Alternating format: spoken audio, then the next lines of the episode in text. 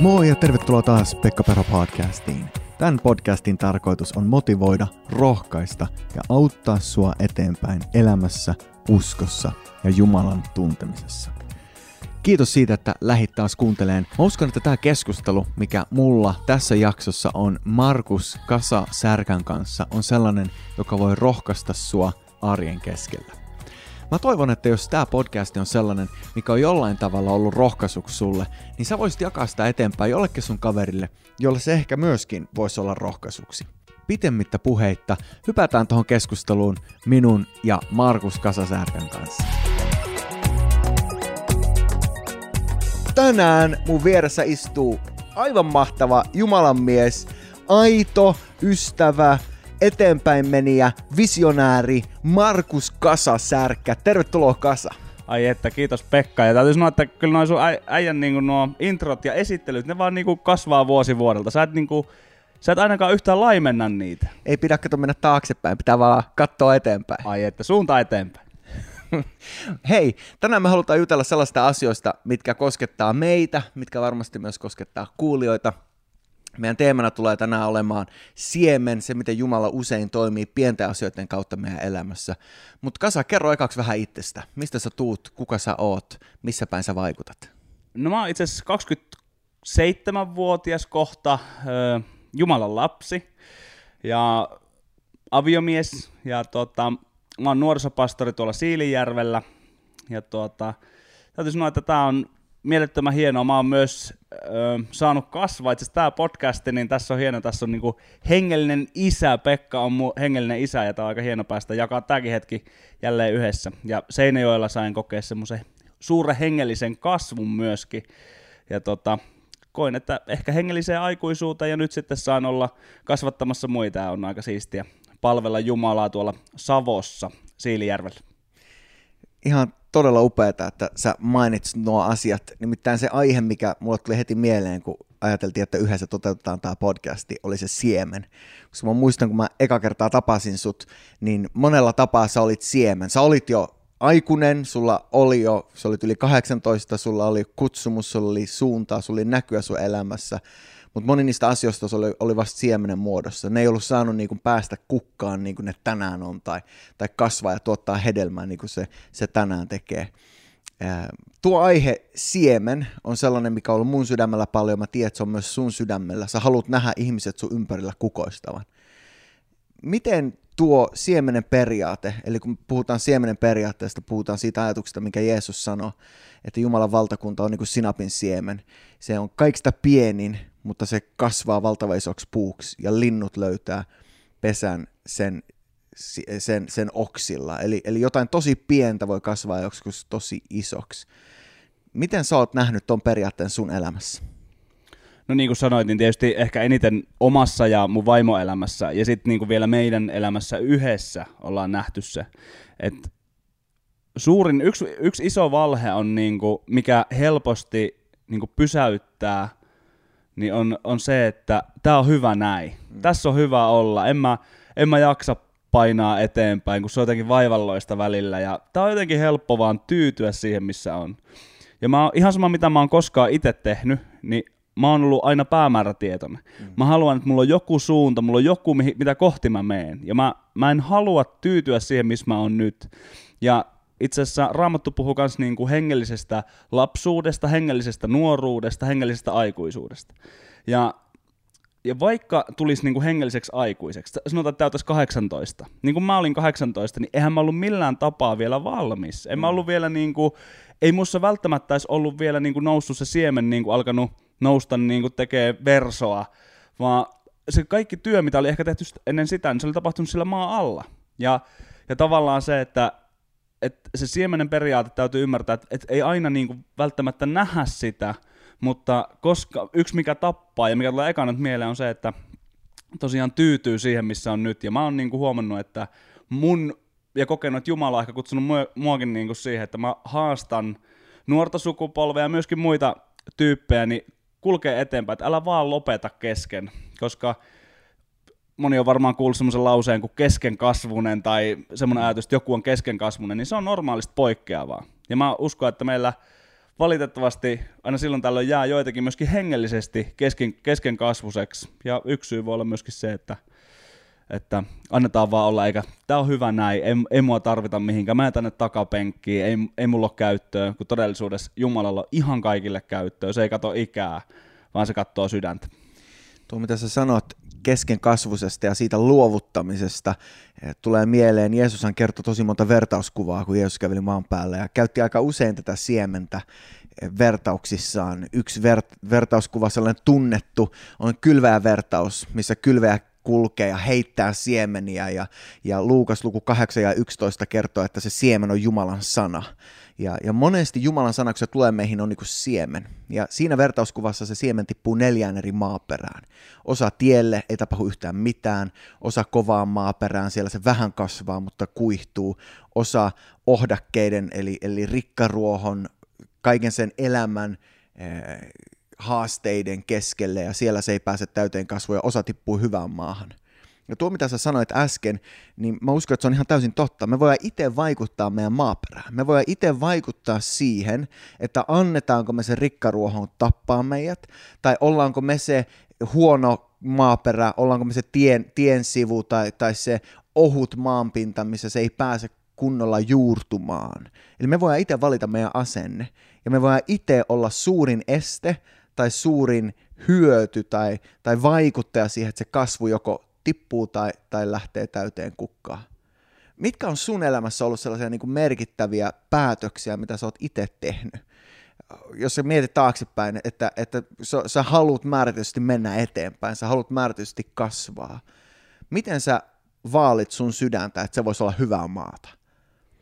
Mä niinku uskon, että se, että edelleen se, se sama lause tietysti kaikessa, että mä en tyydy siihen, missä mä oon nyt. Vaikka mä, niinku, mä koen esimerkiksi nyt, että mä saan palvella Jumalan valtakuntaa täysillä, mulla on upea työkaveri, mulla on niinku huippunuoria ja mulla on, mulla on niitä aika paljonkin. Mm. Ja pienellä paikkakunnalla meidän nuorisotyö kasvoi paljon. Mutta mä en halua tavallaan jättää sitä siihen, koska mä uskon, että mä en elä vaan itteeni varten – ja itse asiassa tämä on ehkä suurin, mitä, mikä on vaikuttanut mun hengelliseen kasvuun, on se, että mitä itse asiassa sä, sä ja Nea opetitte mulle ja Sannille, oli se, että, että mä, mä en elä, me ei eletä vaan niinku sitä, että mun omaa kasvua varten, vaan tulevien sukupolvien kasvua varten. Yes. Ja se on niinku yksi, mitä mä haluan vaalia, ja, ja se, että on, he, on joskus helpompi, varsinkin suomalaisena ajatella, että, että no, mä vähän niin kuin teen töitä myöskin muiden puolesta, että tekisi pelkästään itsensä puolesta. Niin myöskin se niin kuin, mun mielestä ruokkii sitä motivaatiota.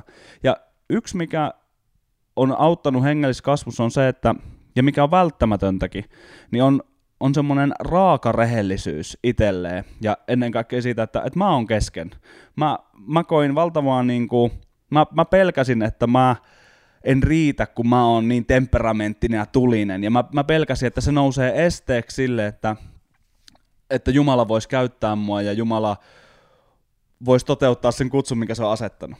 Mutta todellisuus oli se, että kun mä olin raan rehellinen itselleni ja Jumalalle siitä, että mulla on tämmöinen ja mä koen, että on mun niinku luonteen heikkous, niin Jumala kääntikin se vahvuudeksi. Mm. Mutta ei se tapahtunut heti, vaan se toimi siemenen periaatteella. Ja, ja siinä mun mielestä toi maaperä-homma, että mä itse päätin olla se maaperä, että Jumala, sä teet nyt tässä maaperässä. Mä annan sun asettaa tänne siemenen. Mä en anna kasvaa sinne ohdakkeita, vaan mä pidän se avoimena.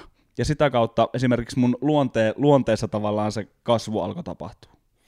Tuo, mitä sä sanoit siitä, että, että me eletään ei vain itseä varten, vaan muita varten ja tulevia sukupolvia varten. Mä itse uskon tosi vahvasti siihen, että meillä pitää olla elämässä näky, pitää olla päämääriä, pitää olla suunta, mihin me ollaan menossa. Ja, ja sitten totta kai voi tulla yllätyksiä. Kaikki voi kääntyä hetkessä, mutta jos meillä ei ole suunnitelmaa, niin me ammutaan sinne sun tänne, ja jokainen projekti, mikä meidän e-, eteen tulee, voi tuntua hyvältä sillä hetkenä, ja, ja me voidaan heittäytyä sen mukaan ja loppupäästä me ei ikinä saavuteta niitä suurempia päämääriä. Yep. Ja vaara on helposti se, että, että me ruvetaan miettimään vaan meitä itseä, meidän omaa sukupolvea, me ruvetaan miettimään vaan sitä, että mitä mulle kuuluu, tai ehkä korkeintaan mitä mun lapsille kuuluu. Mä nostin tuohon mun tietokoneelle esiin tällaisen motivaation kuusi askelta, ja ehkä jonain päivänä voisi tehdä kokonaisen podcastin tästä, mutta ajatus siitä, että mikä meitä motivoi, jos meillä on hengissä selviäminen, eli se kaikista alintaso motivaatiosta, että me vaan pysytään hengissä. Meillä on ruoka, meillä on koti. Silloin kun se on täytetty, niin me tarvitaan isompi motivaatio. Jep. Jos se puuttuu, niin silloin meidän isoin motivaatio, että miten mä pääsen tämän päivän yli, miten mä saan ruokaa tälle mm. päivälle. Mutta silloin kun meillä on perusasiat kunnossa, niin me ruvetaan katsoa korkeammalle. Silloin ihmissuhteet, elämän merkitys, oma kutsumus rupeaa motivoimaan meitä. Ja jossain vaiheessa, kun me noustaan vielä korkeammille tasoille, me halutaan olla osa voittavaa tiimiä, me halutaan muuttaa historiaa. Mä itse ajattelen, että tuo muuttaa historiaa on niinku sellainen isoin motivoija loppupäässä, jos kaikki muut on hyvin. Mä saan löytää mun kutsumuksen, mun paikan, mä huomaan ne siemenet, mitä Jumala on asettanut muhun. Mitä enemmän ne rupeaa kasvamaan, mitä enemmän mä rupean löytää omia lahjoja, sen enemmän mä rupean katsoa itsestä ulospäin miten mä voisin vaikuttaa muihin, yep. miten mä voisin muuttaa tätä maailmaa. Et, et silloin kun ne omat siemenet on saanut kasvaa tarpeeksi, niin se katse täytyy nousta itsestä muihin. Ja silloin se sydän voi pysyä niin kuin hyvänä maaperänä. Jep, ja mä niin kuin uskon, meillä on nuor, nuorten tiimi, joka on todella rakas, meidän Behold-tiimi, ja mä, mä niin kuin, meillä on niin mahtava niin kuin meininki siellä. Mä uskon, että suurin syy, miksi me ollaan esimerkiksi mä voisin sanoa ihan, että me ollaan menestytty Siilijärvellä. Meitä oli 14 2019, eli reilu vuosi sitten ja. helmikuussa. Meitä oli 14, ja sitten sen jälkeen mä, öö, meillä, mä niin kuin aloin kanssa puhumaan meidän nuorille sitä, kuinka, kuinka me voidaan muuttaa historiaa. Meillä on voittava tiimi ja meillä jokaisella on merkitys. Ja tavallaan ruokkimaan tätä. Ja mä yhden kesän vaan panostin siihen ja kerroin heille tästä ja ja sitten meillä olikin yhtäkkiä syksyllä kauden avauksessa, niin kuin, olisiko meitä ollut 70 nuorta. Wow. Ja mä sanoin nuorille silloin keväällä, että mä uskon, että tämän vuoden loppuun meillä tulee olemaan 100 nuorta täällä. Ja silloin meillä oli 14. Mm. Se oli vaikea nähdä, mutta mä halusin puhua sitä. Mä halusin päättää, että mä, että mä puhun jotain semmoista, mitä mä en näe, mutta johon mä uskon. Yes. Mä uskon, että se on mahdollista. Mä uskon, että Jumalankaan me pystytään siihen. Ja meillä, me tehdään jotain itteemme suurempaa. Ja meillä on alkanut nuorisotyö kasvaa, nyt meillä käy säännöllisesti 50. Me ei ole vielä saavutettu sitä sataa, mutta tulee se päivä. Tulee, mä, niin kuin, mä luotan siihen tavallaan, en, en halua jättää sitä kesken. Ja joku voisi ajatella, että no ei vitsi, ei onnistunut se. Mä koin, että mä onnistuin, koska me alettiin tähdätä vähän kauemmas. Me tähdättiin, jos joku on sanonut, että pitää tähdätä tähtiin, että voi päästä kuuhun, eli Joo. reilusti ohi. Ja mä uskon, että myös tämän hengellisen kasvun kanssa sille, että, että älä tähtää vaan johonkin tiettyyn etappiin, vaan tähtää vielä pidemmälle, mutta ota askel kerrallaan. Joo. Kyllä. Just se, että me uskalletaan unelmoida isoja Jumalan mm. kanssa. Mm.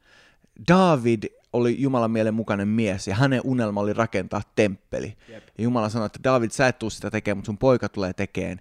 David ei luovuttanut siinä vaiheessa, kun se sanoi, että mä en, mä en pääsekään siihen mun päämäärään, vaan se mahdollisti, se teki kaiken, mitä se pystyi, niin että se näky voisi toteutua.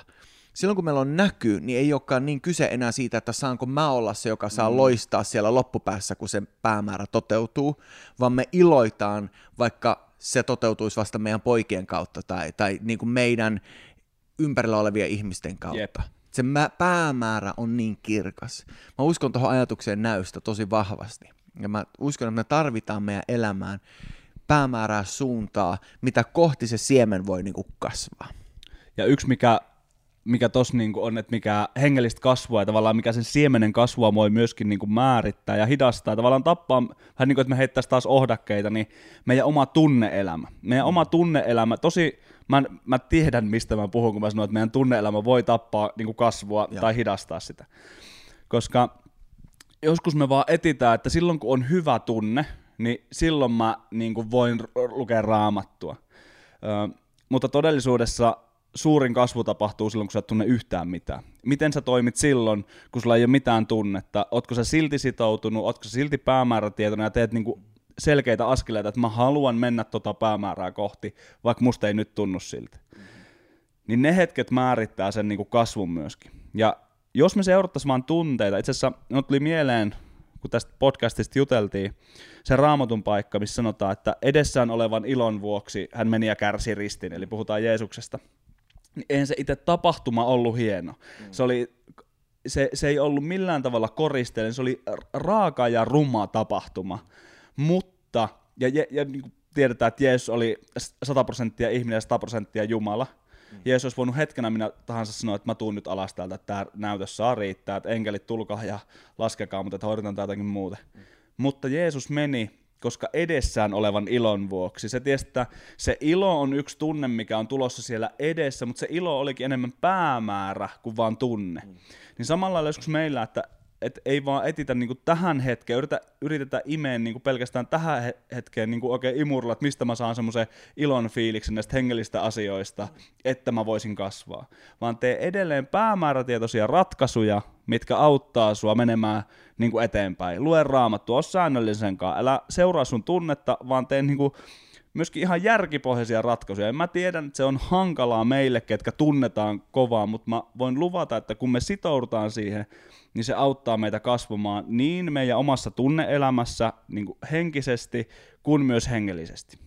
Kyllä. Tuo ajatus siitä, että ilo on tunne, jonka mun pitää saada tähän hetkeen, tappaa meidät ja estää meitä kokemasta aitoa iloa, Jep. minkä se todellinen päämäärä voisi saada aikaa. Jos Jeesus olisi vaan halunnut fiiliksiä, niin se olisi ikinä mennyt ristille. Ei todella. Se Jeesuksen päämäärä oli kirkas ja selkeä. Mm. Se luotti isään, se tiesi, että mä jätän koko elämän Jumalan käsiin ja Jumala pitää musta huolen. Mm. Ja se, mitä me tänään saahan elää ja kokee kristittyinä, on kaikki sen seurausta, mitä Jeesus ristillä teki. Jos Jeesus olisi seurannut vain tunteita, sitä ei olisi ikinä tapahtunut. Kiitos Jumalalle, että Jeesus ei seurannut vain yep. tunteita, mutta me voidaan oppia siitä myös jotain. Mm. Meidänkin elämässä tunteet ei saa olla Herra. Meillä täytyy olla Jumala, joka on meidän Herra, ja meidän pitää itse olla meidän omien tunteiden Herra. Meidän pitää itse seurata enemmän sitä, mitä me koetaan ja mitä me nähdään ja mitä me halutaan nähdä, kuin sitä, mitä meistä sillä hetkellä tuntuu. Mä oon joskus kuullut tällaisia ajatuksia ja itsekin heittänyt sen ajatuksia, silloin kun meidän päälle heitetään sontaa, niin meidän pitää muistaa, että se on paras lannote kasvulle. Silloin kun elämässä tulee vastoinkäymisiä, niin meidän pitäisi muistaa se Jaakobin kirjeen paikka, missä sanotaan, että pitäkää täytänä ilona, pitäkää kaikkina ilona kaikkia koettelemuksia, koska ne saa aikaan kärsivällisyyttä, joka saa aikaan kasvua. Jep. Eli jos me oikeasti halutaan kasvaa puuksi, me puhuttiin sinapin siemenestä, joka kasvaa isoksi puuksi, johon linnut voi tulla pesimään. Jos me halutaan kasvaa puuksi, niin matkalla tulee olemaan vastustusta. Matkalla tulee olemaan kärsimystä, tulee olemaan kipua. Ja kysymys on, miten me reagoidaan sen kivun keskelle. Se on justi vähän niin kuin puu, joka kasvaa, niin eihän, eihän niin kuin ikuinen, ei, ei jokainen päivä ole niin kuin auringonpaistetta ja aamukastetta. Et niin kuin, et välillä tulee talvi, joka kestää Su- Suomessa aivan liian pitkään. Eli niin ei, ei se kuin, meidän turha odottaa niin kuin sitä, että tämä elämä niin kuin muuttuisi jotenkin itsestäänselvyydeksi. Ja tavallaan pitäisi, pit, mun mielestä on tyhmää, että mäkin joskus ajattelen niin, että no, on itsestään selvää, että mä tässä nyt kasvan. Joo, mä kasvan, mutta jos mä en silti tee niitä päämäärätietoisia ja mä silti niin kuin huomaan, että okei, mun ympäröivä maailma on vähän sekaisin, mutta mulla on jotain, mikä pysyy. Ja mä keskitynkin siihen, mikä pysyy, niin se auttaa mua kasvamaan. Ja silloin, kun me ei pystytä talvella kasvattaa lehtiä puuhun, niin meidän on tärkeää kasvattaa vaikka juuria. Meidän on tärkeää keskittyä niihin tavallaan, että ei vaan etitä ja toimita niiden mukaan, miten vaikka olosuhteet menee, miten meidän tunneelämä menee, vaan tehdä niin kuin muita, muita päätöksiä, jotka vie meitä eteenpäin. Mä mietin vielä tota siemenen periaatetta ja kasvua eh, haasteiden keskellä, että kun me ollaan hengellisiä johtajia, ja, ja mä uskon, että kaikki me ollaan hengellisiä johtajia. Ei vaan ne, kellä on joku titteli tai asema, vaan jokainen meistä vaikuttaa johonkin ihmiseen meidän ympärillä jos ei moneen, niin ainakin yhteen. Mm. Ja moni meistä tekee sitä tiedostamatta. Me ei välttämättä edes tiedetä, miten paljon meidän sanat voi vaikuttaa ihmisiin, jotka meidän ympärillä on.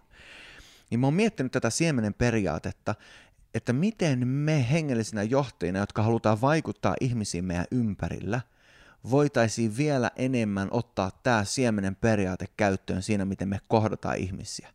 Että me ei nähtäisi vaan sitä, missä ne on tällä hetkellä, vaan että me nähtäisiin se potentiaali, mitä Jumala on kätkenyt heihin.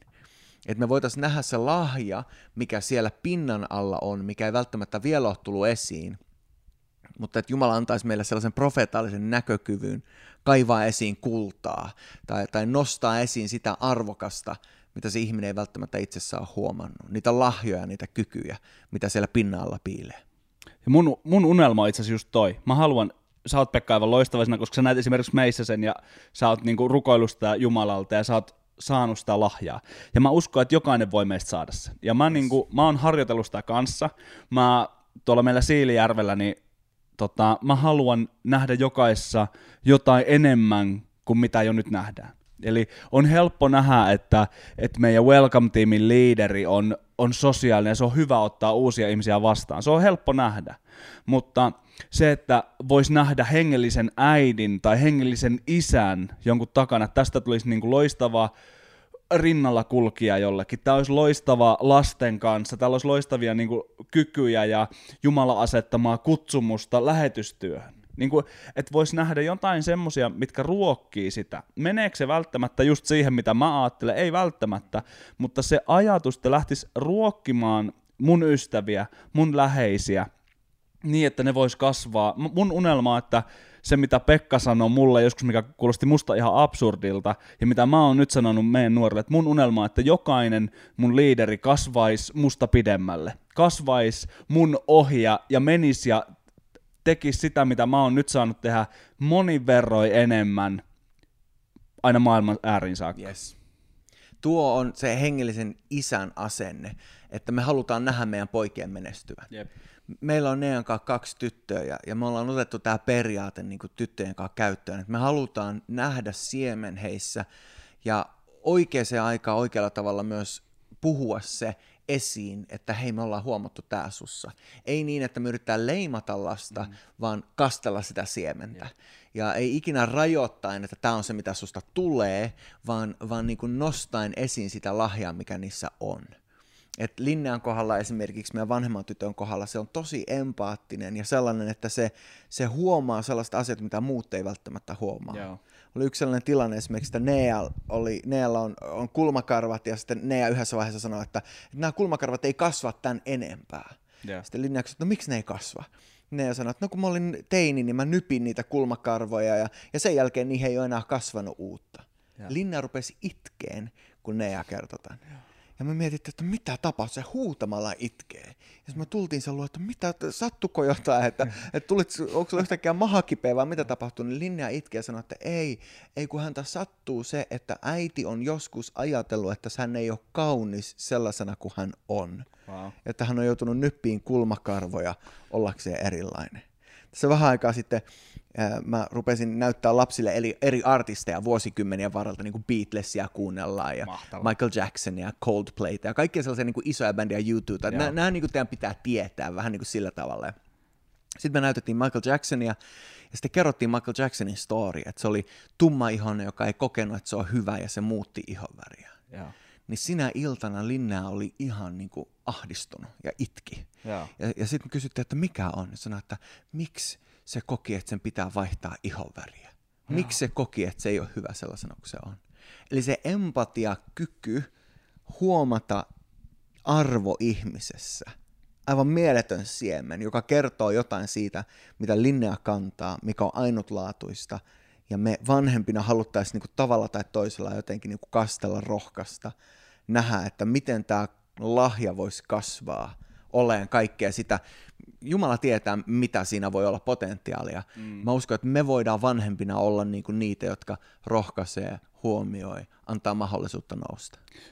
Toi on tosi niinku, tää on niinku niin sairaan tärkeä juttu. Ja miettii niinku Jeesuksen elämää, ja tämä voi niinku kuulostaa jopa jos jollekin vaikka tosi haastavalta. Mutta meidän ei ole, tai mä, mä uskon, että meidän ei ole tarkoitus niinku, tämä niinku hengellinen vanhemmuus, niin mä uskon, että, että mitä vanhemmuus on, niin se on myöskin sitoutumista niin kuin toisen ihmisen elämään. Mm. Ja Jeesuksella niitä ihmisiä oli 12, ketä sillä oli niin kuin kaikista eniten. Ja Jeesus oli niin kuin super. Ja Joo. Jeesus pystyi 12. Ja mä, mulla on nyt seitsemän. Ja mä koen, että se seitsemän on hyvä määrä niin kuin mulle. Mm-hmm. Eli ä, älä yritä välttämättä pelastaa koko maailmaa, vaan – tee se, minkä sä pystyt. Ota vaikka yksi, ota vaikka kaksi ihmistä, mutta, mutta älä, älä ota vaan silleen, että sä sanot hyvän yhden rohkaisun silloin tällöin vähän niin kuin kelle sattuu. Se on myöskin hyvä, ja Jumala toimii myös niin, että sä saat vaikka tiedon sinä toisen elämään, se on mahtavaa. Ja jatka sitä, jos sä saat niitä. Mutta on myös sitoutunut, on myös pitkäjänteinen. Ja vaikka sä näkisit jotain tai sä olisit tuntenut jonkun ihmisen vähän pitempään sä näkisit siinä jotain, ja sä et välttämättä itse näe sitä kasvua kanssa heti, mutta voi olla, että puoli vuotta, niin sit vasta tulee jotain semmoista näkyviä, missä sä oot saanut olla vaikuttamassa. Eli oot tavallaan sinnikäs, jatka sitä kulkemaan siinä rinnalla.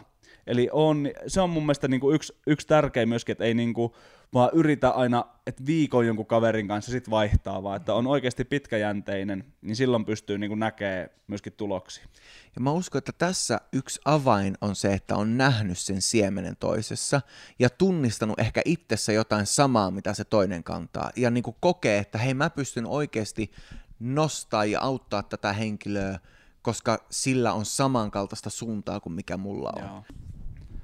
Tässä on tärkeää erottaa myös se, että mikä on niinku rinnalla kulkijan ja hengellisen vanhemman ero. Eli, eli rinnalla kulkija on yleensä niinku siinä samalla, vähän, vähän niinku samassa elämäntilanteessa, siis ja ne on tärkeitä. Ja se on niinku, mä uskon, että silloin me pystytään olemaan myöskin kaivamassa esiin kultaa. Mutta mä uskon, että hengellinen vanhemmuus on niinku vielä eri. Esimerkiksi pidempään uskossa ollut tavallaan kasvanut kohti hengellistä aikuisuutta, vaikka nuoruuden ja hengellisen aikuisuuden välissä, niin pystyy olemaan jollain tavalla jo hengellinen vanhempi, vaikka vasta uskoon tulleelle. Mutta sitten vasta toinen vasta uskoon tullut ei voi olla hengellinen, van, lapsi ei voi olla vanhempi toiselle lapselle. Mm. Ja, ja jos niin käy, niin siinä, siinä on omat niin kuin, riskinsä. Niin mä uskon, että se on myöskin tärkeää, että siinäkin ymmärtäisi, että mä en kasva vaan itseäni varten, vaan myös muita varten todella hyvä pointti. Raamatussahan me nähdään se, että Paavali esimerkiksi, sillä oli Barnabas, joka oli tavallaan hengellinen isä. Sellainen henkilö, joka tuli rohkaisemaan, nostamaan Paavalia.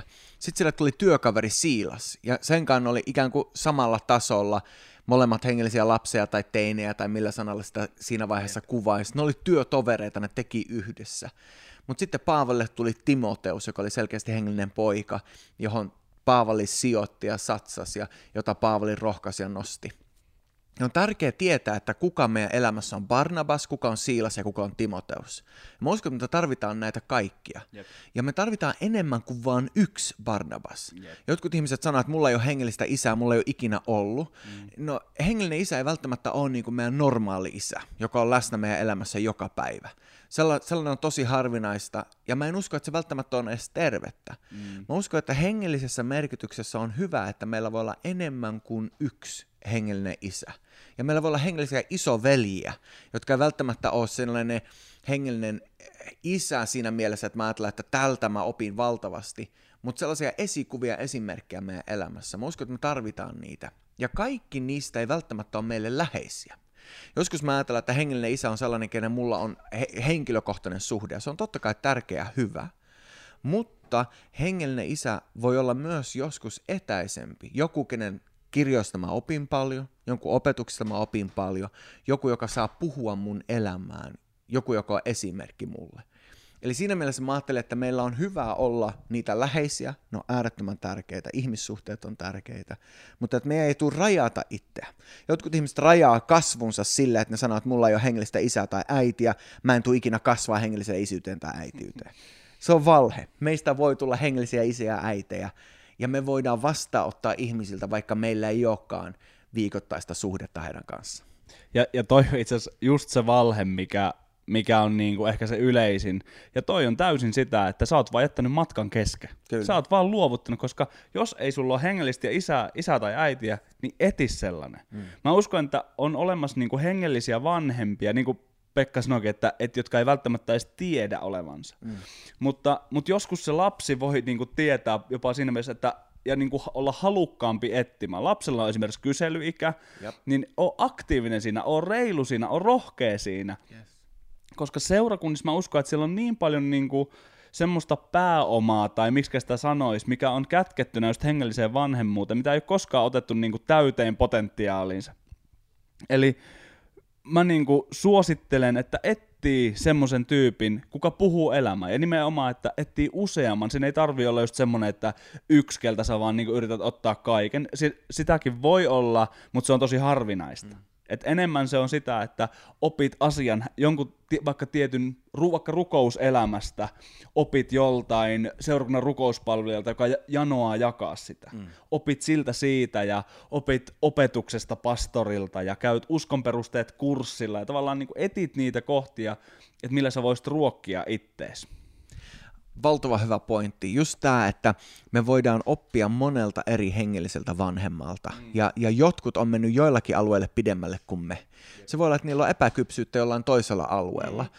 Ja monesti me ihmisinä voidaan olla sellaisia, että me vedetään ovet kiinni sen takia, että joku epäonnistui jossain. Ja, ja me ajatellaan, että no tolta mä en enää ikinä kuuntele mitään. Esimerkiksi joskus ollaan leimattu joitakin opettajia harhaopettajiksi, koska ne on eri mieltä jostain teologiasta meidän kanssa. Yep oikeasti me voitaisiin saada heiltä valtavan paljon hyvää, kun me ollaan itse kasvettu sellaiseen hengellisyyteen, että me osataan välttää sitä, mikä on pahaa. Paavali kirjoittaa Tessalonikalaiskirjeessä, eka Tessalonikalaiskirjan luku 5, että älkää halveksiko profetoimista, koetelkaa kaikki, pitäkää se, mikä hyvää on. Jep. Monesti kun me koetellaan, niin sitten me sylkästään pois koko lautanen. Jep. Sen sijaan, että me toteutettaisiin se, mitä Paavali oikeasti kirjoittaa, koetelkaa kaikki, pitäkää se, mikä hyvää on. Jep. Eli, eli kun me syödään kanaa, me syödään se liha, me jätetään ne luut. Ja sama kun me vastaanotetaan eri ihmisiltä. Sulla voi olla sun seurakunnassa – rukouspalvelija, joka jossain määrin ajattelee tosi eri tavalla kuin sä. Mm. Voi olla vaikka musiikkityyli ihan eri ja, ja se, mitä se toivoo seurakunnalta, on ihan eri, mm. mutta sillä voi olla valtavan voimakas esirukouselämä. Sä voit oppia siitä jotain. Sen sijaan, että sä heität sen pois sen takia, että teillä on erimielisyyksiä jollain alueella. Tämä pätee ihan kaikkeen. Ja, ja liian usein me ollaan lyöty meidän ovet kiinni ja me estetään meidän oma kasvu. Ei yep. me estetä niiden muiden kasvua, me estetään meidän oma kasvu. Sen takia meidän täytyy uskaltaa syödä sitä, mikä on hyvää. Ja me itse päätetään, mitä me jätetään sille lautaselle. Ja, ja se määrittää meidän kasvun ja, ja sen, mihin, mihin me suunnataan meidän elämässä. Joo, se on, se on tärkeä. Ja, ja niin kuin nimenomaan, että ei, ei heittää sitä lasta pesuveden mukaan. Näitä sanontojakin on niin kuin varmaan satoja tohon, tohon termiin, koska me ollaan oltu niin sairaan hyviä siinä. Eli pidä se, mikä, mikä hyvä on. Ja sä voit jopa, ei, ei ole niinku vaarallista, jos sä otat vaikka jotain semmoista, mikä, mitä sä et myöhemmin omaksukkaan. Sä mm. huomaat, että tämä ei toiminutkaan, ja yes. tämä ei ehkä ollutkaan. Se ei ole vaarallista, jos sä sitoudut niinku aktiiviseen kasvuun. Jos sä sitoudut siihen, että mä menen aktiivisesti eteenpäin. Mun mielestä se on aina vaarallista, jos sä tyydyt siihen, missä sä oot nyt. Se on aina niinku typerää. Se on just niin koulussahan opetetaan lapsia ajatteleen kriittisesti. Ja, ja tämä on jotain, mitä mun mielestä meidän pitää opettaa myös seurakunnissa. Et meidän pitää ymmärtää, että ihan yhtä lailla kuin lapsi oppii ajatteleen kriittisesti koulussa ja arvioimaan Google-haun tuloksia ja, ja ihan näitä perusasioita Jep. elämässä, niin yhtä lailla nämä pätee hengelliseen elämään ja meidän omaan kasvuun. Meidän pitää uskaltaa ajatella kriittisesti ja uskaltaa kuunnella enemmän kuin yhtä näkökulmaa. Ja, ja mä itse ajattelen, että, että joskus hengellinen väkivalta voi olla se, että me pakotetaan toista ajattelemaan niin kuin me ajatellaan ja olemaan niin kuin me ollaan. Ja sitten yhteys määräytyy sen mukaan, että me ollaan samaa mieltä asioista. Ei se voi olla yhteyden perusta. Yhteyden perusta on rakkaus, ja meillä saa olla erimielisyyksiä. Perusasioista me ollaan samaa mieltä. Jeesus on Jumalan poika. Jeesus kuoli meidän puolesta ristillä. Me seurataan Jeesusta. Se tekee meistä kristittyjä se, että ollaanko me samaa mieltä jostain yksityiskohdista, mm. niiden asioita ei tarvitsisi oikeasti erottaa meitä. Me voidaan itse asiassa oppia niiltä, jotka on vähän eri mieltä meidän kanssa. Jep.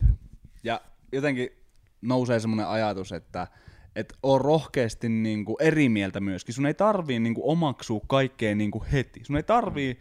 nielasta sitä, että sä purast sitä ensin. Sun ei tarvii tehdä Kyllä. niin. Ja jotenkin se, että sitoudu kasvuun on niinku sitoudu siihen kasvuun ja on reilusti keskeeräinen. Joskus me hävetään sitä, että me ollaan kesken yes. ja se keskeeräisyys niin kuin nolottaa. Mutta on reilusti keskeeräinen, mutta älä koskaan kesken kasvune. Kyllä, sairaan hyvin sanottu. Just tuo, että uskaltaa antaa Jumalan leikata meitä. Jeesus puhuu siitä, että hän on viinipuu, me ollaan oksat. Mm. Ja ne oksat, jotka ei kanna hedelmää, hän leikkaa pois niin, että puu tuottaisi vielä enemmän hedelmää kun Jumala leikkaa meitä ja ottaa meistä pois asenteita, ottaa meistä pois asioita, se sattuu, ei se, ei se tunnu kivalta, Mutta Jumala ei koskaan tee sitä siksi, että se haluaisi meille pahaa, vaan aina siksi, että me voitaisiin tuottaa enemmän hedelmää. Ja mä uskon, että tämä on meidän kaipuu ihmisinä myös. Mm-hmm. Jos meillä on terve pohja, niin me halutaan nähdä hedelmää meidän kautta. Yeah. Mä uskon, että jokainen ihminen haluaisi, että maailma olisi parempi paikka, koska he eli ihmisinä tämän maailman keskellä. Ja, ja mä uskon, että tämä on Jumalan suunnitelma jokaista meitä varten. Ja siihen liittyy joskus ne kipeätkin jutut ja, ja ne leikkaamiset ja muutokset. Ja se saa aikaa hedelmää. Yep. Ja se, saa, se, se hedelmä sisältää taas siemenen, joka sitten voisi lähteä kasvamaan muiden elämässä. Se on just näin. Hei, tämä oli aivan upea keskustella näistä asioista. Tosi tärkeitä asioita. Toivon mukaan kuulijatkin sai tästä jotain. Kasa, onko sulla tähän loppuun vielä jotain ajatuksia, mitä haluat jättää? Mä sanon sen vielä uudestaan. Oo reilusti keskeeräinen, mutta älä tyydy olemaan kesken kasvun. Se on mun mielestä, muista se, kirjoita se johonkin ylös, kirjoita se sun raamatun takasivuille. Oo reilusti keskeeräinen, mutta älä tyydy olemaan kesken